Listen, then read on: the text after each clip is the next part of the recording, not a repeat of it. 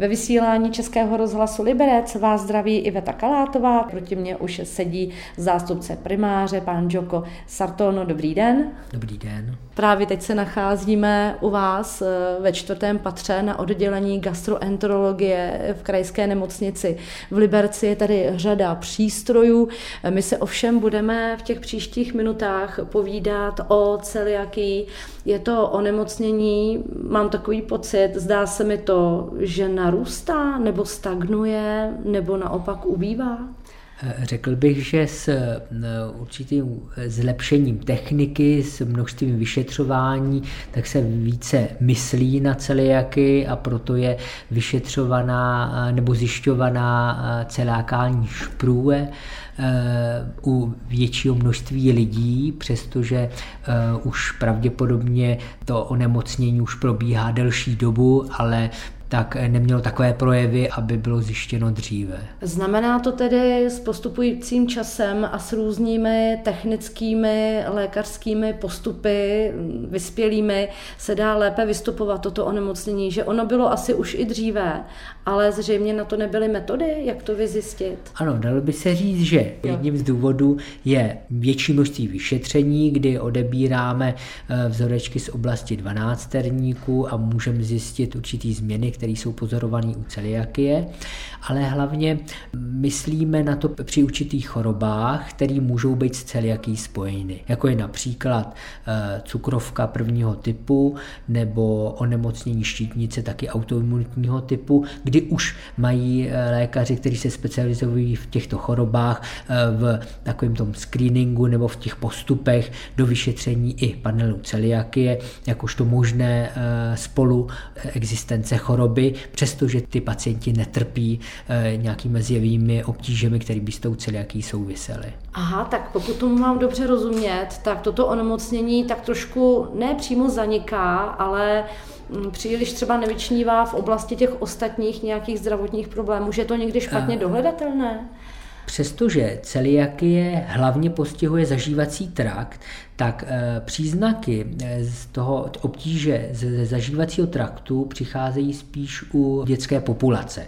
A tam teda většinou dětští lékaři a dětský gastroenterologové na to myslí, vyšetřují a tam eh, samozřejmě diagnostikujeme často při těch zažívacích obtížích celiaky, ale poté s určitým věkem spíš se vyskytují atypické projevy pro tu celiaky, kdy nejsou vystupňovaný zažívací zažívací obtíže, ale může se to projevovat tím, že žena nemůže otěhotnět, tím, že e, má méně červených krvinek. Může tam být samozřejmě nějaký hubnutí, neprospívání, ale to se spíš, jak říkám, projeví v tom dětském věku. Mm, co se vlastně v našem těle děje, pokud je u nás zjištěna celiakie? Tak e, celiakie, e, celiakální špruje znamená, že nemáme eh, toleranci k lepku. V průběhu vývoje ještě plodu eh, postupně se vytváří eh, imunitní systém, který má odolat cizím mikrobům, nádorům a začíná si vlastně tolerovat vlastní tkáň případě, že ta vlastní tkáň, která má být tolerována, tak tyhle buňky jsou takzvaně uspaný a i ty reakce jsou uspaný.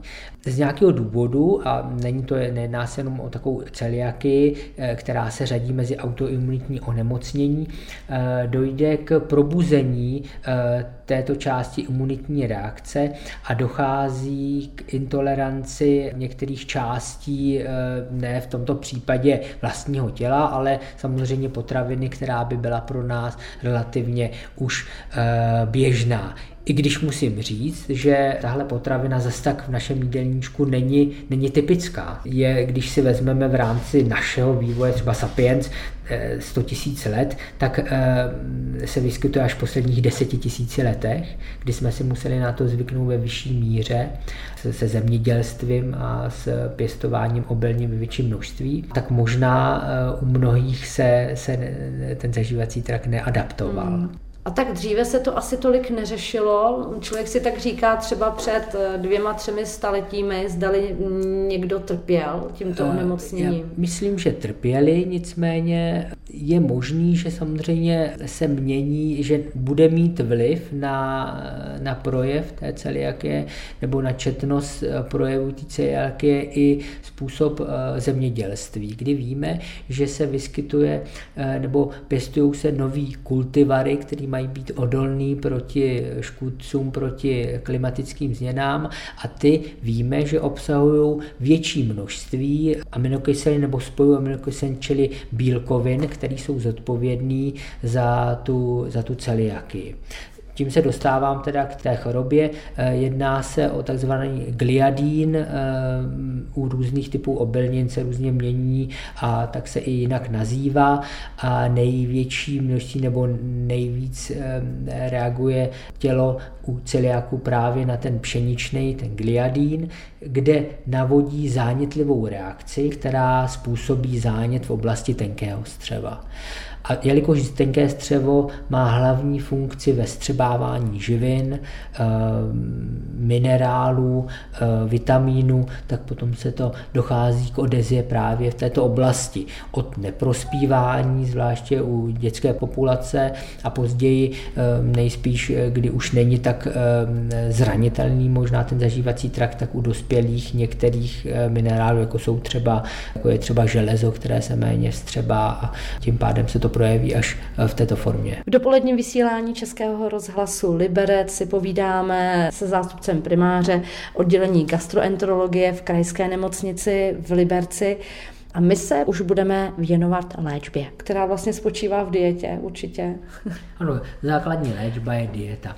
Musím říct, že ani ve své eh, praxi jsem se nesetkal eh, s mm, takzvanou formou refrakterní celiakie, to znamená, kdyby to nereagovalo na tu bezlepkou dietu, ale tak samozřejmě může k tomu dojít, ale tak to už je potom ve péči toho a gastroenterologa, který na to pomyslí a eh, je nutno to dál vyšetřovat, ale ve směs vidíme, že alfou a omegou je vyloučení, bohužel takový vyloučení toho lepku.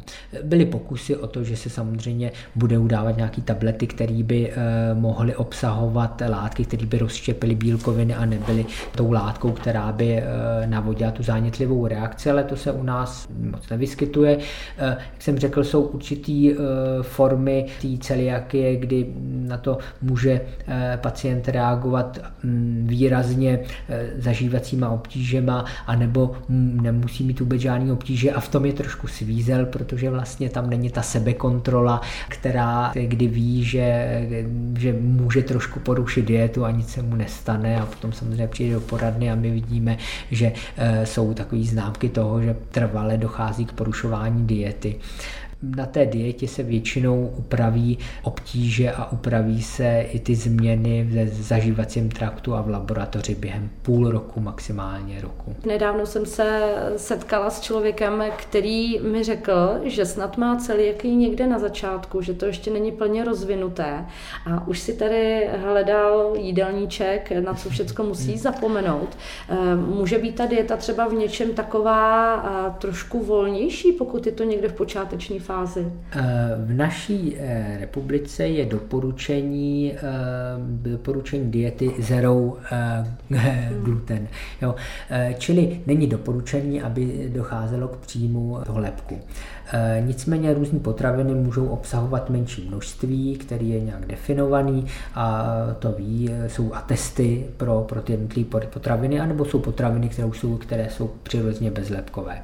V cizině, třeba v Americe, se i e, doporučuje, že se mohou, může zkoušet po tom, co je to onemocnění dobře zaléčené a nejsou tam známky e, projevů té celiakie, zkoušet některé potraviny z těch obilnin, které neobsahují takové množství toho lepku, což je oves. Oves z těch základních obilnin prvního typu pšenice, ječmen, oves, žito, tak ten oves má nejméně vlastně tohodle eh, té látky, která by mohla navodit onemocnění. Takže tam se může zkoušet, podávat malé množství toho třeba ovesných vloček nebo nějakého výrobku z toho ovsa a kontrolovat, jestli, eh, jestli nedochází k tomu zánětu. V dnešní době samozřejmě naštěstí díky trhu se objevují bohužel drahé, ale jsou výrobky bezlepkové i s atestem, které můžou vlastně, můžou mít odstraněný ten lepek. A proto můžeme mít nějaký bezlepkový těstoviny, můžeme mít bezlepkovou mouku, na obalech často vidíme informaci potravin. Mohou, tato potravina může obsahovat stopy lepku hmm. nebo pšenice nebo něčeho. Musí už člověk, který má přísnou dietu, musí už spozornět a raději si ten výrobek nekoupit? Asi zase bych to doporučil lidí, kteří jsou citliví, eh, ale citliví na lepek a mají skutečně projevy, které jsou výrazné, eh, kdyby přišli do restaurace a měli masový plátek usmažený na oleji, kterým se předtím eh, smažil řízek eh, se strouhankou, která byla eh, lepková s lepkem, tak můžou cítit nějaké obtíže. Takže asi bych jenom spozornil lidí, kteří mají výraznou citlivost. Co se stane, nebo co by se stalo, kdyby se na toto onemocnění nepřišlo? Pokud třeba někdo kdo má celiaký, tyto problémy stále přechází, tak může toto onemocnění přerůst ještě v něco mnohem závažnějšího? Určitě jsou pacienti, u kterých jsme zjistili celiaky jenom uh, buď vyšetřením příbuzných u celiaků, anebo tím, že uh, měli chorobu, která je dost podobná nebo má jen položená na tom autoimunitním uh, základu a protože jejich pečlivý odborný lékař vyšetřil i, i tu celiaky. Pro ně je to samozřejmě svízel, protože musí dodržovat vedle nějakých dalších opatření ještě bezlepkou dietu a e, tak samozřejmě potom je i problém s tím, s tím dodržováním a máme prostě pacienty, který, u kterých to zjistíme taky náhodně proto, protože se nám nezdají změny, které e, najdeme při vyšetření v rámci gastroskopie, přestože nemají obtíže. Jako e, příklad uvedu pacienta, který měl nádor tračníku měl doplněnou gastroskopii a tam náhodně bylo vlastně zjištěno, že protože ta sliznice měla vzhled takového postižení, proto jsem to odebral a skutečně tam byla rozvinutá celiaky, ale pacient neměl obtíže. Takže určitě můžou pravděpodobně až do dospělosti, do stáří eh, proběhnout eh, ta choroba, která bude nepoznaná nebo spíš nevšímaná a e, nemusí udělat obtíže jenom, že ty pacienti třeba e, můžou mít takový e, menší projevy toho, že nebudou mít dostatek červených krvinek, nebudou mhm. třeba někdy tak výkonný, nebudou se moc dosáhnout na určitou dobrou kondici a, a, a nebude to poznané a pravděpodobně proto se mění stále to procento množství lidí, který má tu celiaky. Jo ale samozřejmě to riziko té celiakie spočívá v tom, že víme, že eh, s neléčenou celiakí a pravděpodobně ne se léčenou celiakí se je zvýšený výskyt nádorových onemocnění a to až o 20%. Jo, což je samozřejmě významný procento a eh, hlavně teda se jedná o postižení v oblasti toho zažívacího traktu nádoru hematopoetického nebo krevního systému. To, to je asi to tím největším rizikem, pokud ty ostatní projevy nejsou eh, tak výrazné. Mhm. U některých onemocněních se často hovoří o prevenci, dodržování hmm. něčeho. U celiakie dá se hovořit o prevenci? Já si myslím, že nemáme úplně prevenci. Samozřejmě jedna věc je, co by se týkalo toho pěstování těch plodin, které by byly trošku přijatelnější stran množství toho lepku pro obecně pro populaci, mít pestrou stravu a je vidět, že aniž by měli pacienti celiaky, tak eh, příliš velké množství toho lepku neboli stravy založené na pečivu není, není vhodná. Mm. Čili je ideální mít eh, nebo optimální mít eh, pečivo jedenkrát denně, ale samozřejmě není ideální, když má někdo dvakrát nebo i třikrát denně pečivo eh, v rámci hlavních jídel. Abychom skončili trochu optimisticky, dá se žít bez lepku. To je vzkaz od vás pro lidi, kteří mají toto onemocnění. Asi by nejlíp řekli pacienti s celiaký. Samozřejmě závisí vzhledem k tomu, že jsme hodně odvislí od, co nám, od toho, co nám nabídne společnost, ale musím říct, že nabídka je výrazně lepší než 10-20 lety, takže dá se vybrat a samozřejmě potom je to i o invenci pacienta, který si najde potraviny, které můžou být přirozeně bezlepkový a z toho vytvořit pestrý jídelníček. Tolik slova našeho hosta, zástupce primáře oddělení gastroenterologie v krajské nemocnici v Liberci, Joko Sartono. Moc vám děkuji za váš čas. Mějte se hezky. Naslyšenou. Naschledanou.